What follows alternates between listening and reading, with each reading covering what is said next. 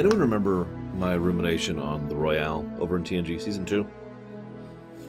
Now, I stand by my statement that that is a bad episode. But I will also freely admit, and I don't remember if I said this in the rumination, but I definitely said this in the uh, wrap up video we did a few months ago, that it was enjoyable. And I mean, that's the thing, right? Sometimes there's episodes which aren't particularly good, but you still enjoy for whatever reason. This is one of the reasons why when we did that wrap up video, I was asking for your most watched and your least watched rather than best and worst. Because an episode like this is actually an episode I've rewatched many times, even though it's not actually all that great. I mean, it's not bad. It's, it's certainly not to the level of Drek that I could mention, and it's certainly a, I'd say, an average quality for season two, which you know, it could, it, assuming season two is actually of good quality. Just interesting to think about. This was, uh, this is the first time. So we got another first. Actually, we have a couple firsts in this one. This is the first time that no new music was recorded for a Star Trek episode.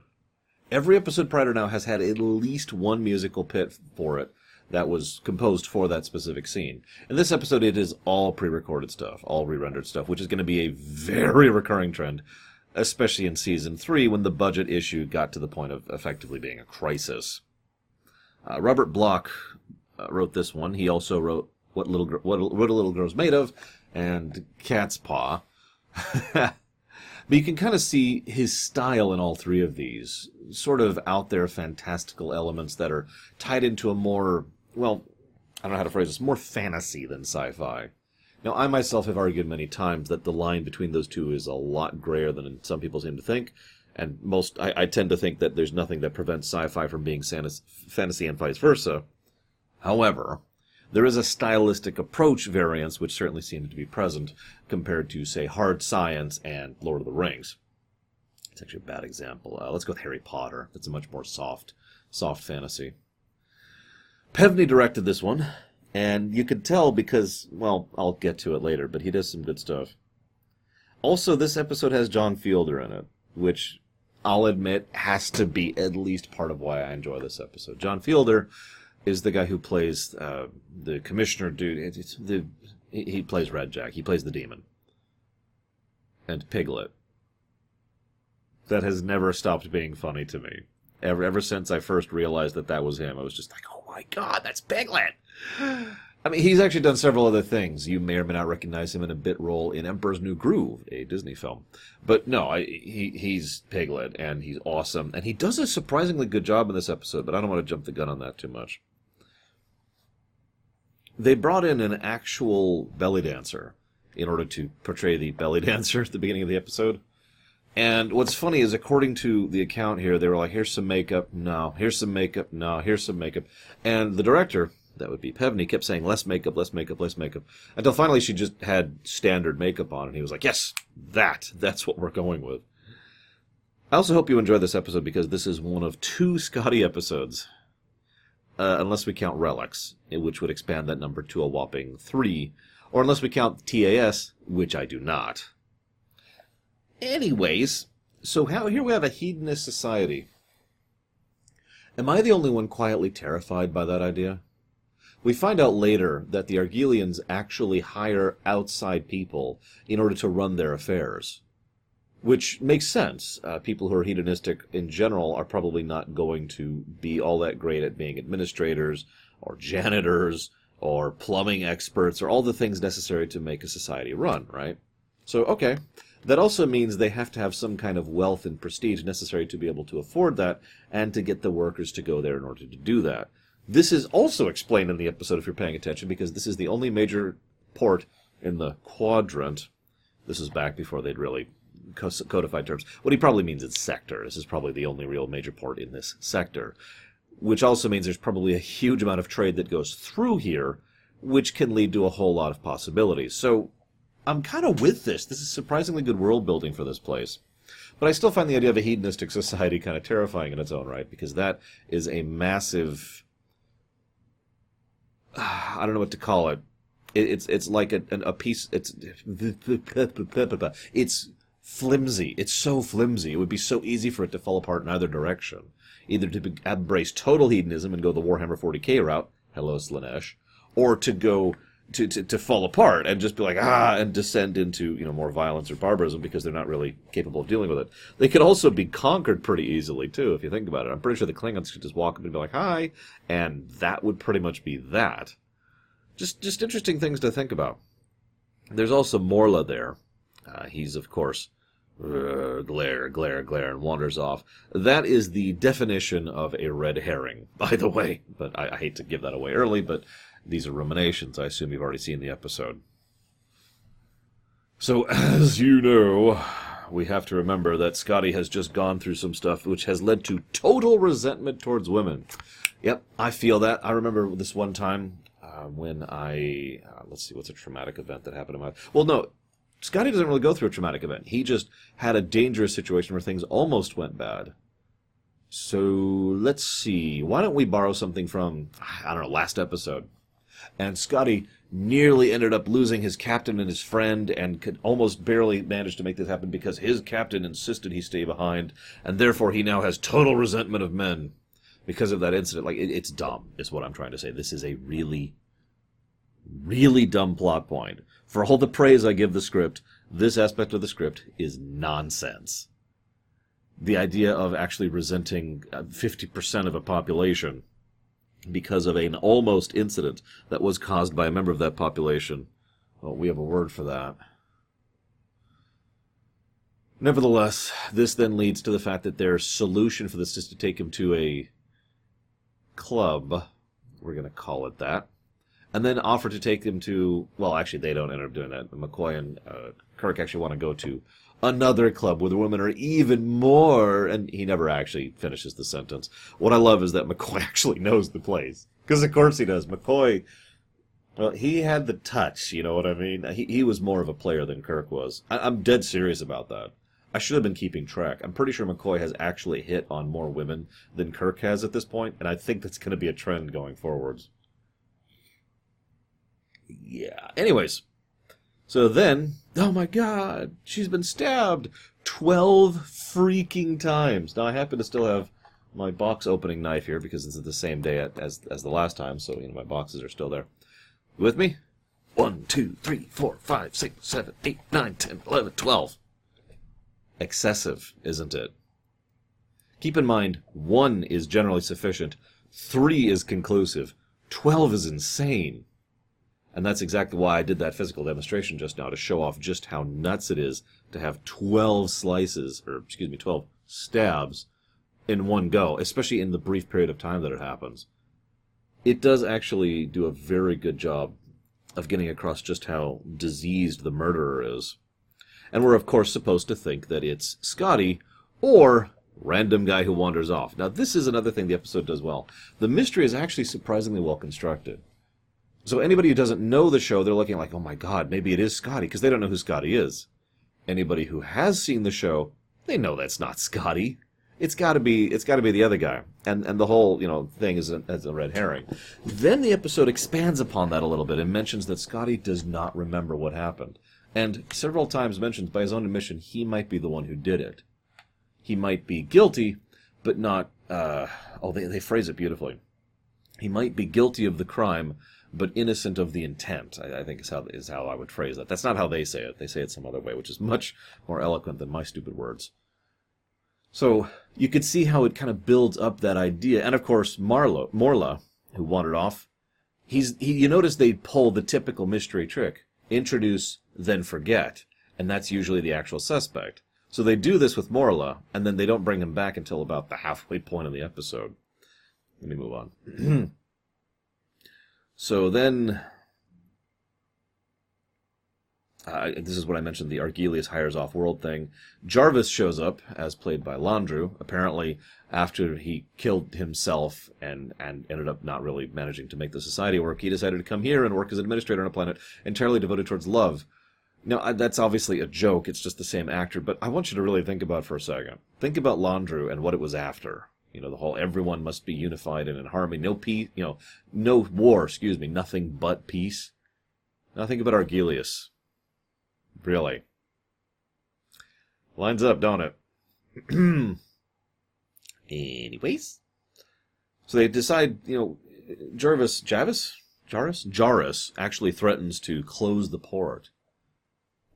It's interesting the political pressure in the background here. I kind of wish they'd mentioned the Klingons so we could keep that recurring subplot of, you know, the Truman Doctrine going. But, anyways, they mentioned closing the port and how that would be terrifying. Admittedly, that is probably a bluff. That is that is political posturing. If they closed the port, they would be screwed. Where are they going to get resources and personnel and and everything they need to keep their society functioning? It would be like a city saying, "Yeah, we're not going to interact with anyone outside the city anymore." Except it wouldn't because planets aren't cities. But that's how Star Trek treats it, so that's how we're going to treat it. I am presuming that they need imports off planet to really keep the planet functioning, since we do know they import labor and services. You know, as as in uh, what do they call it? Uh, I can't remember what it's called. High I can't think of the word. There's low blank work and high blank work, and I hate that term. But you know, low blank work is something like working as a janitor or a, a trash collector or a farmhand, whereas high blank work is working in like the tech industry or a surgeon or something like that. I'm really drawing a blank on this. I'm sure there will be plenty of blank fill-ins in the comments because I'm just cursing myself today. But the point is, it's already mentioned that they hire from both ends of the blue spectrum in order to keep their society going. How do you think that's going to handle if they close the port? The catch is, of course, nobody else wants the port to be closed either. So there's a it, it is that's why I say it's political posturing. It's like, oh, we're, I'm totally going to do this thing that's going to injure me if you don't fix it, and you're going to try and fix it because it's going to injure you just as much, or possibly even more. Anywho, so they decide, okay, let's deal with this. I want to comment on something here. What is with science fiction and mental powers? I've never understood that. I feel like there's some historical thing, and I've never studied it proper, like to figure out where they came from. In fact, I feel like I've brought this up before in Star Trek, because there's this weird trend to just sort of say that psychic abilities or mental powers or empathic abilities or psionics are totally legit sci-fi, whereas magic or superpowers are more fantasy. Why? I've never understood that distinction.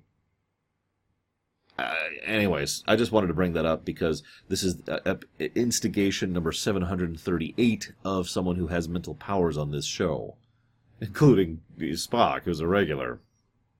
So they bring in the empath, and she will be able to read. She'll do a seance. She'll do an honest to God seance in order to figure out what's going on.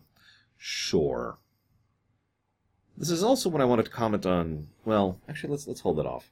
There's this bit where they go off and they bring down Lieutenant. Oh, what's her name? I wrote down her name. Lieutenant Tracy. And then Lieutenant Tracy goes to do the readings, and then there's this ah, and she's killed. Twelve stabs. One, two, three, four, five, six, seven, eight, nine, ten, eleven, twelve, and now she's dead. Okay, that's pretty horrifying. McCoy I want I want you to look at me if you can. Obviously, if you're in the audio version, you're not, or if you're just watching this on the phone or whatever, you're not. But I'm looking down at the corpse now. Okay, there's there's not really a corpse. I'm looking at my keyboard. But then what McCoy does is he looks up from the corpse, not at the camera, but just at a random point in the distance. What happens then is Kirk comes in and poses dramatically, and also looks at that exact same point. I remind you, there's nothing there. They're not looking at anything. They're looking at a point the director has said to point at.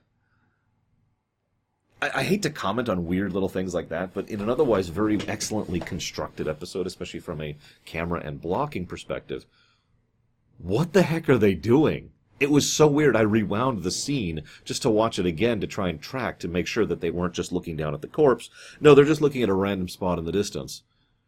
And it's such a weird spot. If they were looking up or whatever, you could kind of see it like, oh my gosh, what's happening? You know, the contemplative look. Or if they're looking right at the camera, well, that would be kind of awkward then. So I don't know what they were going for there. Maybe they're looking at each other or the corpse. Anyways. So then uh, they bring in Morla and the other guy, and they're like, "All right, we need to ask, ask you ask you a few things." And Morla, interestingly enough, does not actually answer the question.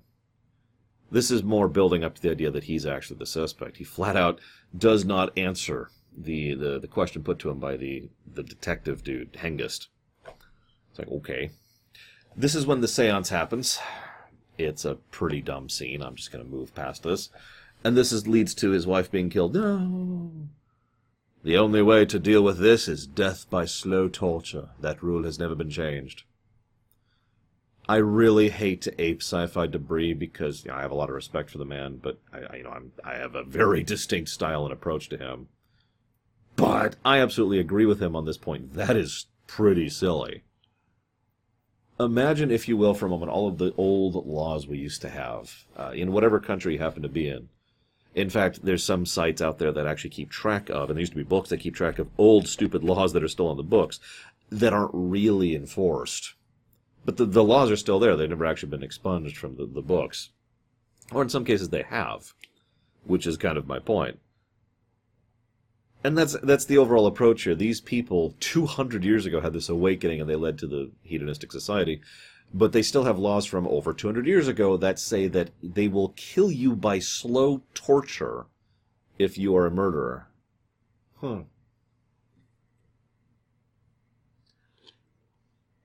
I the only explanation I can give is the people they hired to manage their laws are not very good at their jobs. I suppose I could understand that. We have that problem in real life too. So, as a quick side bit of humor, uh, this isn't that's not really a, a topical joke. That's that's just been true forever in human history. But it, it, I just had a random thought run past my mind. Uh, it's an election year when I'm recording this. I have no idea what the results of that are going to be, obviously, because that's months out from this point. I'm, I'm nowhere near that. We haven't even gotten to actually campaign season yet. I'm just curious how or if things are going to change by the time this video actually goes live, which should be well into next year. Well over a year from now.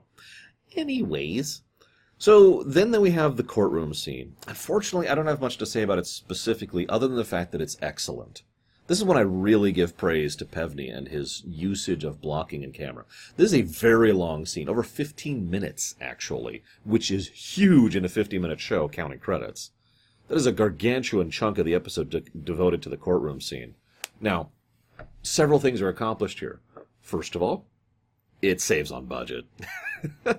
Second of all, by keeping the relative. I, I mean, mm, let me rewind a second. Second of all, it builds a little bit slowly, but after a jump. So the whole episode, it's been like, it's been Scotty, it's been Scotty, it's been Scotty. And their big argument is, well, he's suffering amnesia from the whole you know, head wound thing, which is the I present women thing. So they put him in front of the computer, and the computer says, nope. There's even a da when that happens. Everyone's like, wait, what? Everyone's actually legitimately surprised at the idea that, that, that their main theory on what's happening here is completely wrong. So what's happened is all the theories and ideas have just been ejected completely. So now what do they do? Well, then they go through the courtroom scene. Now it's not actually a courtroom scene. That's that's the weight of it. I think that's why this works. Courtroom drama can work. It can. You know, I've seen Drumhead. I've seen Measure of Man. I've seen To Kill a Mockingbird, the original one. But this this isn't a courtroom drama. This is a mystery thriller. And I know the two obviously blur into each other a lot, but the point is what they're doing is they're not trying to, you know, grill a suspect or whatever. They're just trying to use the tools that they have, which happens to be in a courtroom, in order to figure out what the heck is going on. Now, this is especially praiseworthy in my opinion. One of the biggest flaws in an overwhelming amount of fiction, including my own, is the tendency to jump in logic. Why? Well, because you, the writer, know that this is true. So then you look at that from the knowledge that you have and you say, well, of course they would think this from this point, because obviously there's this connecting point there, right? It's so logical to see that that I can't even imagine why it wouldn't be. And so we, we just write that the characters make that leap. Now the problem is, in many cases that doesn't work out. Especially when there's not really the evidence in character for them to make that logical leap that they otherwise would be making this can be taken to ludicrous extremes, and I've complained about this a few few times in, in history uh, for things I've covered, where the logical leaps are these gargantuan lunges forward in ways that make absolutely no sense whatsoever. That's not what they do here. In fact, point of fact, what I praise about this episode is each logical jump is a very small step forward. It's probably why the scene is 15 minutes long, because they actually go through the path that's why this scene is so engaging, because it actually follows the logical train of deducing what's happening. Well, we can guess or debate or whatever, and there are clues for the viewer to do so, which I'll talk about in just a second. The point is the episode is slowly unveiling itself rather than trying to, to prod the viewer in who done it. And I mentioned clues. You notice I haven't talked about Hengist other than to comment on the actor. Very early on, he shows up and he says, We should go to my office to do this. That's, that's a completely ordinary request, sure. Then he objects to the idea of bringing down a tricorder that would actually be able to prove things. That's a little bit less acceptable. Then when Lieutenant Tracy goes down, there's a moment where the camera shows him and he just looks at her. He just kind of gives a bit of a smile, like, oh, okay. And he goes on his way. Completely innocuous, or innocuous, innocuous, in its own right. Then he argues several times against the idea that uh, Scotty is proven guilty. And then when they start uh, when they start describing the demon, the camera focuses on him for, for a bit, and his expression, wonderful praise to the actor by the way, slowly gets worse throughout the courtroom scene over 15 minutes. He actually flat out says, "I'm satisfied that Mr. Scott is guilty. I am willing to accept the verdict." In other words, let's wrap this up. And he also corrects himself. Someone, some man, has murdered these people. And then my personal favorite bit, when they have the reveal, when it actually gets to the reveal thing, he's been getting antsier the whole scene, and the camera keeps jumping back to him.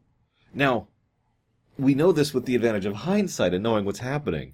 But the reason the camera's jumping back to him is because it's jumping back to where everyone who isn't the main cast is sitting. All the guest stars are over there on the wall. So we're seeing Javis, Jarvis, we're seeing Jarvis and Hengist over there. But it's only with the advantage of hindsight, or if you're smarter than me, which is extremely easy to be, that you notice that the camera keeps focusing on him and how fidgety he's getting and how more and more and more and more pissed about this whole thing he's getting as he's getting, you know, he's just kind of, come on, because they're getting closer and closer to sussing him out. This, of course, leads to uh, the idea, this, this is the final reason why this is all brilliant. Hengist is portrayed as an obstinate bureaucrat which, if you've been paying attention, is a fairly recurring trend, even already in Trek. I mean, it was in TV in general, but it, it was also in Trek. It, this is not exactly an uncommon thing. So he's being portrayed as just another obstinate bureaucrat, someone who's just kind of in the way of progressing and is effectively the antagonist. This then hides the fact that he is actually the murderer. And the reveal, and when they're like, you know, from, uh, was it Rigel 4 or whatever? Aren't you you from Rigel 4? Yeah and he's just got this pleasant smile on his face. And now the camera's close up on him. Now that the audience has basically picked up, uh, picked up on what's going on, they're like, "Aha!" And then this then leads to, uh, damn it! I just got a phone call and I'm trying to ignore it. this then leads to more and more shots of them putting together the pieces and saying, Hengist, take the stand. Hengist, take the stand. This is from you. Why don't you explain this? And there's this great bit where, as it cuts back and forth between them about three or four times, he goes from a light smile and it just very slowly fades. It's almost imperceptible unless you're paying attention. And by the end of it, he's actually kind of looking like he's got this wide-eyed look, and then he gets up and tries to rush out, and it's like, aha! And then we find out he is an energy being, because of course there's a freaking energy being. This is also when we learn the nature of how, I'm going to call him Jack the Ripper for simplicity, actually operates. Hengist is dead. He's been dead. They never say this outright, but Hengist has been dead for a while because, you know, the Jack the Ripper could just jump into whatever or whomever in order to operate, but it does need a host in order to operate. So it jumps into a person, and the implication is there that what it does is it will kill someone as someone else then jump into the new body and use that as the new puppet, which is what it's implied exactly what it did with Hengist. In fact, in its previous host, it probably specifically sought out an investigator so that it could then get away with murdering so much easier and just gorge itself on Argelius. Yeah. Now, what's weird is the episode. This is when the threat goes, oh my god, we figured it out, we know what's going on. But the episode does this weird tonal thing where it goes from this big suspenseful killing thriller mystery thing to kind of wacky antics as they're like you will old like they do good modulation with his voice because he doesn't exactly have a terrifying piglet does not have a terrifying voice. They do good modulation to make him sound terrifying. And the drugs are amusing. But the ep- the episode just kind of stumbles forwards a little bit as it's like, hey, and they get on the turbolift, which I can't even imagine why they would get on a turbolift when, when an evil entity's controlling the ship, but let's not get into that. And they put everyone on drugs. They call them tranquilizers. Um, I, I've been on tranquilizers before. Uh, that looks a lot more like happy pills to me.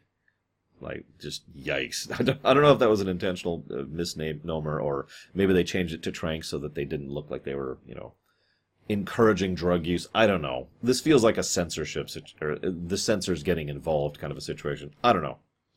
Either way, they feel the need to explain that what pi is. I don't even know what that's all about. And then finally, there's this one nice last bit, and again, praise to the director. So, Jack the Ripper's still in the computer, and Jarvis is there, and then the, it stops, and they announce that it stops, and that moment, Jarvis just goes still, and is actually facing away from the camera. Stock still. I actually didn't notice this until like my fourth or fifth time watching this episode. Is he's just standing there until finally they're like, okay, we'll do this and this and this. And we'll give this thing to Bones and we'll move on. Okay, Jarvis, and that's when he reveals himself. But he's been standing like that the whole scene.